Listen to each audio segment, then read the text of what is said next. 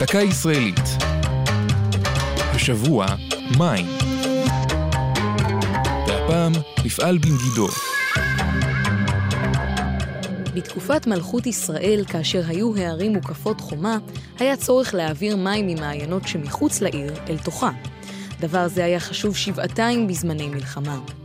במגידו הסמוכה לרמות מנשה, שהייתה יישוב מרכזי בממלכת ישראל, הושקע מאמץ גדול ביצירת מפעלי מים, שהשתמרו בצורה מרשימה עד ימינו. בתחתית תל מגידו, בצידו הדרום-מערבי, מצוי מעיין בתוך מערה.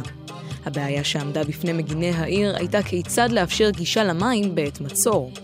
הפתרון היה הקמת מפעל מים, מעבר הבנוי אבני גזית שנבנה על מדרון התל ואפשר גישה למעיין. מעבר זה נבנה ככל הנראה בימי שושלת בית עומרי, במאה התשיעית לפני הספירה.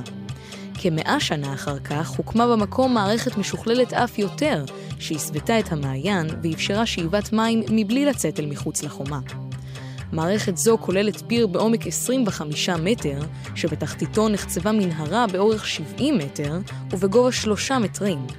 באופן זה הוזרמו מי המעיין אל תוככי מגידו. כיום יכולים המטיילים לרדת אל עומק האדמה וללכת לאורך המסלול שלפנים זרמו בו המים.